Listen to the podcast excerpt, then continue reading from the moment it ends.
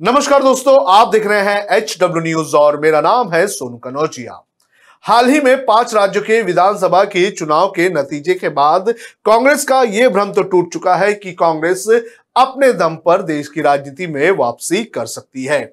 और इसी के चलते अब प्रशांत किशोर कांग्रेस में शामिल हो सकते हैं। लगातार बैठकों का दौर चल रहा है और ये कहा जा रहा है कि जल्द ही ये ऐलान किया जाएगा कि प्रशांत किशोर की कांग्रेस में क्या भूमिका होगी। भूमिका क्या होगी, इस पर तो कई सारे सवाल हैं ही, लेकिन अगर प्रशांत किशोर कांग्रेस में शामिल होते हैं तो क्या प्रशांत किशोर की राह आसान होगी, ये भी एक बहुत बड़ा सवाल है। क्योंकि जिस तरह से कांग्रेस इस वक्त धराशायी हुई है और जिन जिन चीज़ों से कांग्रेस गुजर रही है, उन्हें रिपेयर करना ये प्रशांत किशोर के लिए आने वाले दिनों में आसान नहीं हो सकता है। इस शो में मैं आपको बताऊँगा कि आने वाले दिनों में अगर प्रशांत किशोर कांग्रेस में शामिल होते हैं तो उनके सामने कौन कौन सी चुनौतियाँ पहाड़ की तरह खड़ी होंगी। सबसे पहले बात करेंगे संगठन की। संगठन की जब हम बात करते हैं तो हम पिछले कुछ सालों से देख रहे हैं कि कांग्रेस का संगठन किस तरह से गिर चुका है? यानी कि संगठन पर कांग्रेस ने ध्यान नहीं दिया और किसी भी एक राजनीतिक पार्टी के लिए उसका संगठन बेहद ज़्यादा ज़रूरी होता है।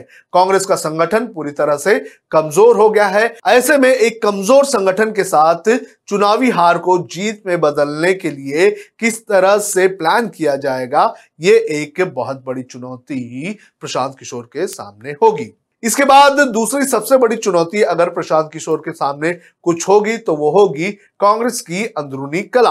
आपको बता दें कि पिछले कुछ वक्त से हम लगातार देख रहे हैं कि कांग्रेस के अंदर ही लगातार नेताओं के बीच कला चल रही है।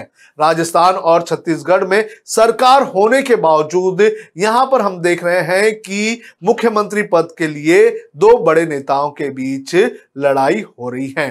वहीं जिन राज्यों में पार्टी विपक्ष में है, वहाँ पर भी लगातार पार्टी के नेताओं के बीच हमें मतभेद देखने मिल रहा है। और अंदरूनी कला से जूझती कांग्रेस को एक बार फिर से खड़ा करना, ये प्रशांत किशोर के लिए एक बड़ी चुनौती हो सकती है। इसके बाद की चुनौती होगी असंतुष्ट नेता। आपको बता दें कि पिछले कुछ वक्त से हमने देखा है कि पार्टी में, कांग्रेस में बड़े पैमाने पर नेता जो हैं, वो आला कमान से नाराज़ हैं और लगातार वो सवाल उठा रहे हैं आला कमान के कार्यशैली पर। कुछ वक्त पहले हमने देखा था कि किस तरह से जी ट्वेंटी थ्री के नेताओं ने सोनिया गांधी को खत लिखकर बड़े बदलाव करने की मांग की थी। और वो जो खत आया था, उसके बाद से ये पता चला था कि एक बड़ा तबका जो पार्टी का है, वो नाराज़ है आला कमान से और पार्टी की कार्यशैली से। और अब देखना ज़रूरी है कि अगर प्रशांत किशोर कांग्रेस में शामिल होते हैं तो वो इन असंतुष्ट नेताओं को कैसे पार्टी में वापस लाते हैं या फिर कैसे उन्हें खुश करते हैं। इसके अलावा सामूहिक नेतृत्व ये भी एक बड़ी चुनौती होगी प्रशांत किशोर के सामने। कांग्रेस और प्रशांत किशोर के काम करने का तरीका पूरी तरह से अलग है। प्रशांत किशोर हमेशा मुख्यमंत्री पद के दावेदार को केंद्र में रखकर राजनीति का खाका तैयार करते हैं। जबकि कांग्रेस की अगर बात करें तो कांग्रेस अंदरूनी कला को थामने और सबको साथ लेकर चलने के लिए ज़्यादातर सामूहिक नेतृत्व में चुनाव लड़ती आ रही है। ऐसे में पार्टी को एकजुट रखना प्रशांत किशोर के लिए एक बड़ी चुनौती हो सकती है। काम करने की आज़ादी। प्रशांत किशोर के सामने ये भी एक बड़ी चुनौती हो सकती है, क्योंकि हमने देखा है कि पिछले कई राज्यों के चुनाव में जहाँ पर प्रशांत किशोर ने काम किया है, वहाँ पर प्रशांत किशोर को जो है पूरी तरह से आज़ादी दी गई है। लेकिन कांग्रेस की अगर बात करें तो कांग्रेस में हर एक को इतनी आज़ादी नहीं मिलती है। तो ऐसे में प्रशांत किशोर को कितनी आज़ादी कांग्रेस में मिलेगी और कितना आज़ाद होकर प्रशांत किशोर काम करेंगे, ये देखना बेहद ज़्यादा ज़रूरी है। पूरे देश में कांग्रेस को किस तरह से पुनर्जीवित किया जाएगा? आपको बता दें कि साल 2014 के चुनाव को छोड़ दिया जाए तो चुनावी रणनीतिकार के तौर पर प्रशांत किशोर एक राज्य तक ही सीमित रहे हैं। उन्होंने किसी पार्टी के लिए एक साथ कई राज्यों में चुनाव रणनीति नहीं बनाई है।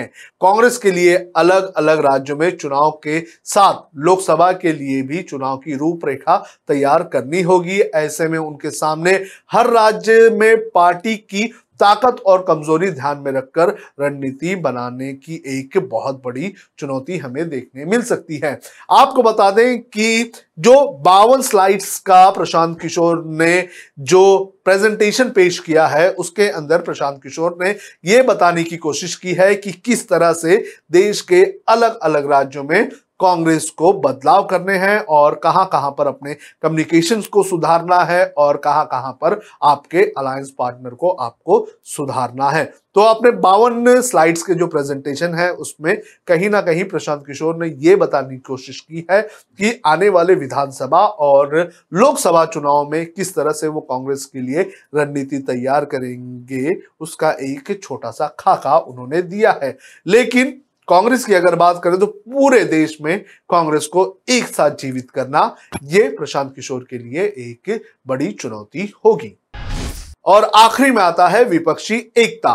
इस विपक्षी एकता की हम अगर बात करें तो हम पिछले चुनाव, पिछले लोकसभा चुनाव से हम देख रहे हैं कि हमें विपक्षी एकता नहीं दिखाई दे रही है। और इसका एक बहुत बड़ा कारण है और वो कारण है क्षेत्रीय पार्टी। आपको बता दें कि कांग्रेस कश्मीर से लेकर कन्याकुमारी तक है, लेकिन कांग्रेस उस तरह की मज़बूत पार्टी नहीं है, जिस तरह से पहले हुआ करती थी। लेकिन कुछ क्षेत्रीय पार्टी जो है, वो लगातार अपनी ताकत बढ़ाने का काम कर रही है। इसमें तृणमूल कांग्रेस, तेलंगाना राष्ट्र समिति और ऐसी कई सारी पार्टियाँ जो है, वो लगातार अपने आप को एक्सपांड करने का काम कर रही हैं। तो ऐसे में किस तरह से कांग्रेस की एक बड़ी भूमिका जो है, वो तैयार होती है और किस तरह से इस विपक्षी एकता में कांग्रेस को फिट किया जाएगा, प्रशांत किशोर के ज़रिए ये देखना ज़रूरी है। और अगर विपक्षी पार्टियों का एक अगर अलायंस तैयार होता है